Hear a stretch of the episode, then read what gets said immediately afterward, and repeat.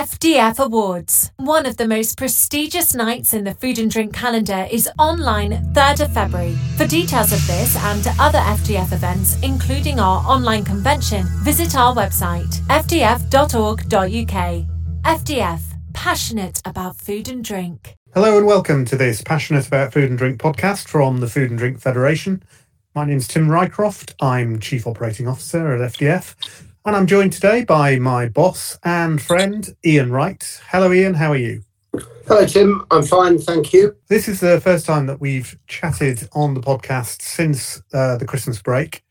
And I know that when we last spoke, we were full of anticipation, uh, positive and negative, I think, for what the Christmas break might bring. At that stage, we were still uh, awaiting news of any kind of uh, free trade agreement with the EU. Uh, and we were anxious about what the consequences of that might be, and indeed what the consequences of a deal might be. Uh, and of course, that is what we got uh, an early Christmas present on New Year's, on Christmas Eve. So um, it would be good to know how that period went really for FDF um, how do you think, as you look back on it now, uh, that kind of unfolded? Well, I think if it was an early Christmas present, it was slightly of the sort that you have to take back to the shop to change the size, um, because it was it's a deal that is much much better than what might have happened if we had had no deal. Uh, and there's no doubt that the absence of tariffs is a huge, huge uh, win for everybody in this country uh, and I think for everybody in the EU. But the detail in the deal is extremely important. And the consequence of the deal coming so very late, I mean, right at the end of the year, in the middle of the Christmas holidays, uh, where it was almost impossible to, for those who were enforcing the deal or those who were subject to its provisions to be able to understand those provisions before uh, they started either to enforce it or act under its uh, auspices was so huge. It's such a big concern that that it, it rather uh, takes the shine off the fact that there was a deal. And so, how the you asked how the FDF has performed. I'm incredibly proud of our work over the last two or three weeks. On the day that the deal was announced on Christmas Eve, we were able to get uh, a very, very quick note out to members within uh, 24, 48 hours of, well, in fact, I think on Boxing Day or on whatever the Monday was, we were able to get a note to all our members which analysed the deal and uh, followed that up with some very detailed analysis. Uh, on the Tuesday, so just what, four days, four working days after the deal had been agreed. We held a day long series of briefings with MPs, peers, and others to ensure that those who were to scrutinise pause for laughter the deal in the um, House of Commons or House of Lords uh, in their debates on uh, just two days before the uh, before the new year. Uh, we got them to uh, briefed, and we had, I think, over 40 MPs, the chairs of umpteen select committees, all and every MP got, and peer, key peer got a briefing uh, on paper or via email. And since then, we've continued to provide members with updates and information. Um, I've given evidence uh, this morning to the Brexit EU Exit Select Committee. And we've had three meetings. More importantly, we've had three meetings of our EU Exit Committee since the deal was signed. I mean, we have we've really provided members and external stakeholders with the most enormous amount of information and analysis. And we're, as we speak, advising members on an hourly basis of how best to navigate the provisions as they relate to Northern Ireland and to the EU. It was notable, wasn't it, that the, the deal itself, even though there was so little time to scrutinise it, passed through Parliament very quickly and actually with very little opposition. The fabled European research group of Conservative MPs who had been such a thorn in the side of both this and the previous administration uh, fell into line and supported the deal. Um, the Labour Party took a, a pro deal position. And, and it's kind of extraordinary when you think back over the last 18 months, the, the degree of political angst and fervour that has surrounded this issue.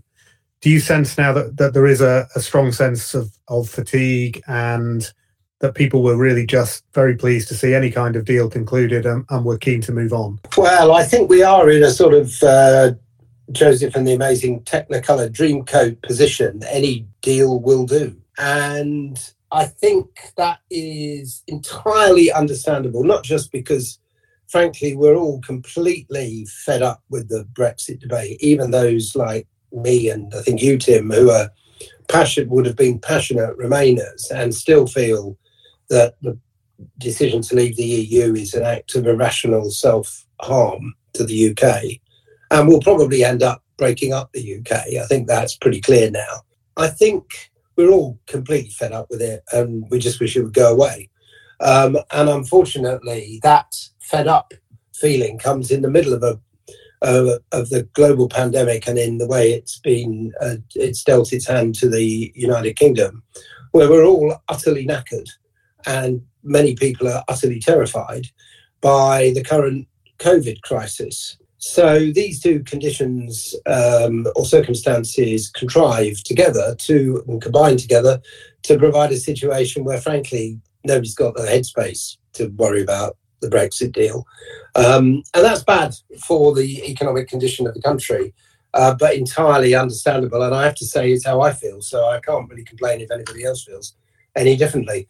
Um, but the deal itself does bear a lot of scrutiny, and I think as we delve into it more, we find uh, we find things that are very difficult for our industry and indeed many others to accommodate in existing business arrangements. And I guess my long-term prognosis would be that while there will be a number of fixes and renegotiations and interpretations and grace periods and all sorts of ways of uh, thinking about getting round particular provisions, particularly in the short term, to ensure food supply continues to uh, the UK, to ensure that UK exporters mostly and big firms can continue to move their product around, and in particular, that the Northern Ireland shopper and consumer doesn't get disadvantaged by the technical nature of its arrangements within the customs union. But in the end, this is going to require the most fundamental real reimagining of most businesses' supply chains that we've seen in the last 50 years. And that will bring with it cost and disruption and some opportunity, but also some some long-term erosion of the UK food manufacturing base. And that's not a a Remainer scare story. It's already happening. We're already seeing that, for example, there is basically no real fix that can get uh, Scottish langoustine into the EU without enormous delay because the paperwork that requires to be completed simply cannot, given the nature of the journey from the west coast of Scotland to uh, wherever it is in the EU in the time available before those products cease to be edible. So we've spent most of the last few years saying that even in the event of a deal, there would be disruption at the border because of the whole range of new non tariff barriers, the non tariff barriers that the Prime Minister famously said weren't there. But we have been pretty consistent, I think, in saying that we expected the new year of 2021 to be marked by disruption at the borders, and real problems caused by those new checks and formalities that you've referred to. You know, as we sit here on the 13th of January, trade seems to be flowing, the supermarkets seem to be well stocked. We don't hear stories of shortage or uh, and, and to the extent that we've heard stories of disruption, they seem to have been relatively localized or uh, in specific subsectors like Scottish seafood that you've mentioned. Ha- have we? Is this the moment when we need to say that we were wrong about disruption in the new year? No, absolutely not. Uh, we were right, and we're going to get righter if that's a word in the lexicon of uh, uh that either of us use. Um, there is disruption about one in four, uh, as I understand it, about one in four lorries are being either turned back or have to have their paperwork revised when they get to France. Um, and more important, perhaps, are the is the story of the uh, loads and lorries which aren't going anywhere. So most uh, uh, on the short straits from Calais to Dover, it's normally about 10, 11,000 lorries a day. It's under 2,000 at the moment. So those who can go are largely those who have worked out, and this isn't just food and drink. Those who can go have largely those who worked out that they, they've got the least onerous paperwork or bureaucracy to complete. And those who aren't going are those who can't yet make head or tail of how to do the paperwork and ensure their products stay of merchantable quality. And I think that is the disruption to which we uh, made reference. And I don't expect that to be uh, improved anytime soon. I think volumes will increase as we head towards uh, the end of January. But I think as volumes increase, so will disruption, so will the number of lorries turned round. And I think businesses are, uh, I go back to what I said earlier, businesses are going to have to reimagine their supply chains if they are to uh, find a way of delivering their products in the way that they would hope. Coming into the UK is a lot easier because the UK authorities are just basically going, go on you go. Um, you know, uh, they're taking the view that it was uh, good enough on the 31st of December before 11 o'clock, 2300 hours so it's good enough now. But that will change in April, uh, or it may change in April. It may be that the UK government um, loses its resolve to start making major checks, and we'll see how that develops. But I don't think we were wrong to cause call that there would be disruption, and I think the truth is there is already disruption. There is already discontinuity of supply, and it will only get worse before it gets better. So the other big story, of course, over the Christmas break was a very depressing acceleration in the COVID pandemic. And you and I both live in the Midlands, and the, the dizzying speed with, win, with which we went into tiers, moved up tiers, had Christmas offered, and then cancelled, and then went into a national lockdown, I think has, has left us all slightly bewildered. Um, and and of course, there was a bit of a sense in the autumn before things started to get worse that that this was all well managed and under control in our sector. Food and drink manufacturing, of course, part of critical national infrastructure, has been working throughout the pandemic. What's your sense now as to how food and drink manufacturing is doing in the face of these very high uh, rates of prevalence uh, and of hospitalisation? Well, I think, first of all, there is no doubt that this is a very concerning situation. And you cannot uh, but accept that the uh, infection rates from the new variant and the, subse- and the consequent uh, hospitalisation and death and serious long term conditions for those who survive are most are beyond words in terms of the level of concern one should express about them and is and must be appropriately dealt with. So everything I'm going to say next is in that context. I, I'm not. I'm totally. Uh, I, ca- I cannot imagine what kind of nitwit believes that there is no problem with COVID. Uh, I think it's it's irresponsible. I agree with um, Cressida Dick, actually, not my normal uh, position in relation to her views necessarily, but uh, it is absurd and irresponsible for people to suggest that there isn't a grave national crisis. It's either absurd or and irresponsible, or these those people are in some way poorly, if I can put it that way, most kindly. Um, but that doesn't mean I agree with the way the government is handling the situation. And it doesn't mean that I think there aren't serious challenges for the food and drink industry to uh, face. And I, let me start with those.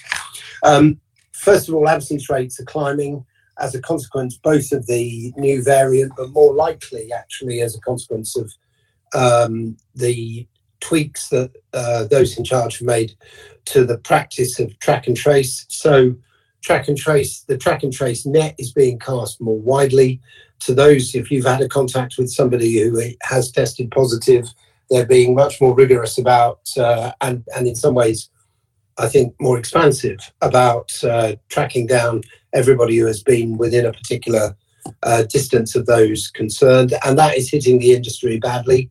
Um, and it is particularly causing difficulties where we've cohorted in factories. So if there are six people or eight people in a cohort, the chances are if one person tests positive, everybody else gets uh, dinged, even if they aren't within two meters of that person for more than 15 minutes. Now, that may well be the right thing to do, but it would have been sensible for them, uh, for the authorities, to make that clear to civil servants and ministers who are trying to ensure continuity of food supply. Because the consequence of some of this is that absence rates are over 20% in some uh, facilities. And as they head towards 30, you have to begin to think about closing down particular product lines or indeed, in some cases, whole factories. Uh, uh, the reason that, that that that doesn't necessarily mean, in fact, it certainly mean does not mean that uh, the country will run out of food, but that isn't really the point anymore. Um, and at the same time as this is going on, uh, at at further up the supply chain, uh, retailers are seeing enormous amounts of pressure on store staff, but in a way, more importantly, on distribution centre staff. And if DCs, the, the places where um, retailers bring their food together and then distribute to stores, if DCs start to go down because they can't operate with the number of staff they have, then we have a really severe problem. And it's this if, if customers, shoppers going into stores see empty shelves and see their own favorite products either in very short supply or simply not there, or if stores start to be if there's a glitch in store supply because a particular DC goes down and the supermarket concerned has to reallocate uh, material from or product from other DCs to cover, and there's a period of uh, period when the when the store is out of stock of, of large numbers of items. The immediate effect in today's society is that somebody tweets it somebody Instagrams it, somebody puts a photograph of the empty store up, and within minutes, that is a national crisis. And what you get is what you got in the first week of the pandemic back in March of last year, where people start to uh, they see they get the news that one store is out of stock of their favourite products, and it can very very quickly become uh, that all stores are out of out of stock and as a consequence, you get panic buying across all supermarkets around the country. And I know that DEFRA and those responsible are very, very, very seized of this concern. But that is to some degree an inadvertent result of the stronger application of track and trace. That's all very disturbing stuff. Um, now, we had two firsts over the Christmas holidays. Uh, one was that in uh, an article in the Sunday Times, two separate FDF experts were, were both quoted. And I think in my uh, over 30 years, uh, I've certainly never achieved that uh, for anybody else. And I'm not sure whether, Ian, whether you've ever seen that before. The second one, which was slightly less uh, positive, was that uh, the government published a response to a consultation on a bank holiday.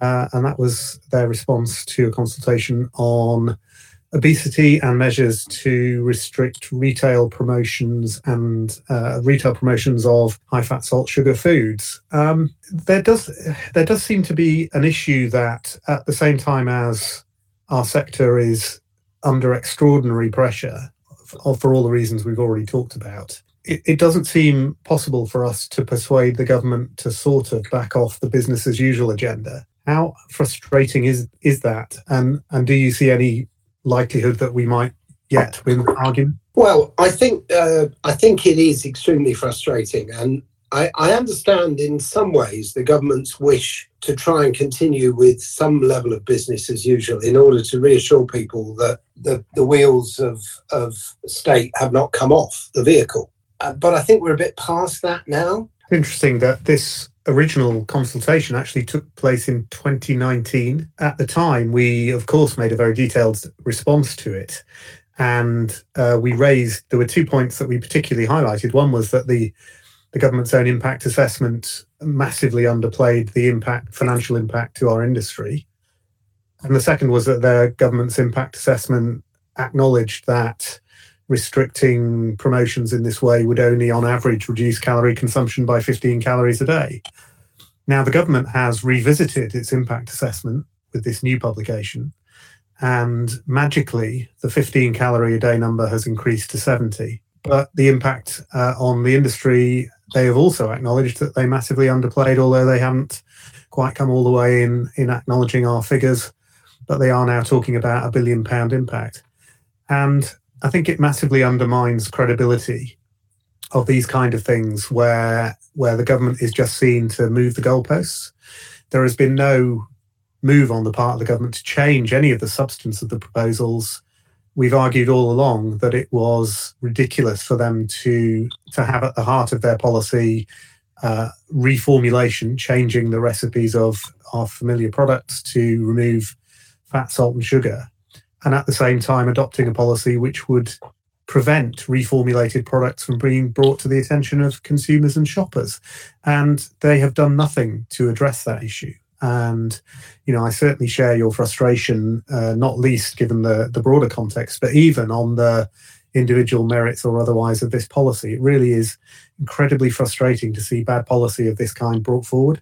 Yeah, and I think it it, it, it, it, actually demeans the efforts of all those in the public health uh, sector uh, in their um, in their attempts to do the right thing, because this is the wrong thing to do to correct a problem that is undoubtedly a serious one and seri- requires a serious solution. And this is a frivolous uh, knee jerk solution um, by pushed by activists rather than experts. It seems to me. But I mean, I think the trouble with that is that it will provoke um, what might be described as a furious response from um, our members, and we will end up end up in a standoff that may last several years. No particular person ever gets thinner, and I think that's that's much to be concerned about. I also think that, you know, in the last, even since the consultation was published, the situation, the economic situation in this country has worsened. I mean, we are in the middle of an unfolding economic catastrophe. Uh, we're going to see four, five, six, seven million people unemployed as a consequence of this, uh, the various economic privations that have been forced on us by the pandemic. I don't think anybody seriously thinks that the recovery will be U-shaped now. Yeah, I notice even my friend Andrew Bailey, the governor of the Bank of England, is talking about double dip recession. We are headed for really, really, really perilous economic times. And to start monkeying about with the way in which uh, food is sold, uh, particularly to the poorest amongst our uh, community, is just utterly economically illiterate. And I think, you know, I think the government, amidst many other distractions, would be well advised to simply put their foot on the ball and say, we'll just give this, we'll take, to mix my metaphors, we'll take five bars rest and we'll just have a think about whether there's a way of proceeding with radical action on obesity, which is undoubtedly required, but which takes as many people as possible with us rather than ends up in probably in legal challenges in a lot of very very polarized debate which is not helpful. Put their foot on the ball take a five bar rest make sure they don't fall between two stools and avoid changing horses in midstream. Indeed and and uh, it, you know it particularly avoid cliches in this uh, in this very very troubled debate. But I do think I think it would be much more sensible for them to have a stop and think. Um, and I appreciate that's very difficult in the current context. And I, I, I, you know, I totally understand the wish to act, but this is this is going to cause economic harm, uh, as so many of their policies are doing, and it's going to cause great damage to our food system. And there won't be a dividend in terms of any single person getting thinner. Right. Uh, we must bring our conversation to a close shortly. So I'm just going to see if we can find something positive to end on. Uh, I know that you like to look forward and you like you're always planning for the next thing. Uh, what's the one thing about a post-COVID, post-Brexit world uh, for FDF that you're most excited about? I think the opportunity for the industry to revert to some important social fabric issues uh, that have been neglected over the last four years because of Brexit, and it will be by the end of this 18 months because of COVID. It'll be, uh, th- those would be uh, what we've just been talking about, actually, in a wide, slightly wider context the role of food and drink in our national life. And in ensuring that people, uh, that all of our people have the right levels of nutrition and access to the widest possible choice of food, because to me, you can't have democracy without choice. And choice and the widest possible choice of food is at the heart of the success of our economy and of our democracy. I actually think it's a democratic right to have uh, a profusion of choice in food. I also think that, and I think that's a debate we should be in, which takes the obesity debate into other places. I also think that the whole issue of, of our approach to the environment and an activist approach to a carbon uh, net zero target, which I would like to see us adopt. Um, I know others have a target of 2050 uh, personally, and it won't be down to me. I would like to see a more ambitious target than that. And I would like to see us discussing how we can contribute to the economy, both through to the green economy through carbon reduction, but also to the employment economy, to the skills economy by improving the skills of our people, uh, to the modernization of the economy through automation, and actually in all the communities we serve, to the uh, basic levels of skills and, and, education of the people who live in those places. We have remember a, a, a, a almost uh, a manufacturing plant or a production plant in just about every constituency in the country. I would like to see us contributing to the numeracy and literacy of kids in disadvantaged areas and indeed of adults in disadvantaged areas uh, very much over the next two or three years because that will be the base level of skill that people will require to come into our industry. And I think we can do all of that together once we're through the COVID uh, crisis and once we're seeing some of the resolution of some of the Brexit issues. Fantastic. Thank you very much, Ian. Thanks for your time today. Uh, our next podcast will be one of our regular uh, update webinar recordings. And then in about two weeks' time, uh, we'll be back again with another chat. Thank you, Ian. Thank you for listening and goodbye. Join us for the FDF Awards online February 3rd, 2021. Visit our website, fdf.org.uk for full details.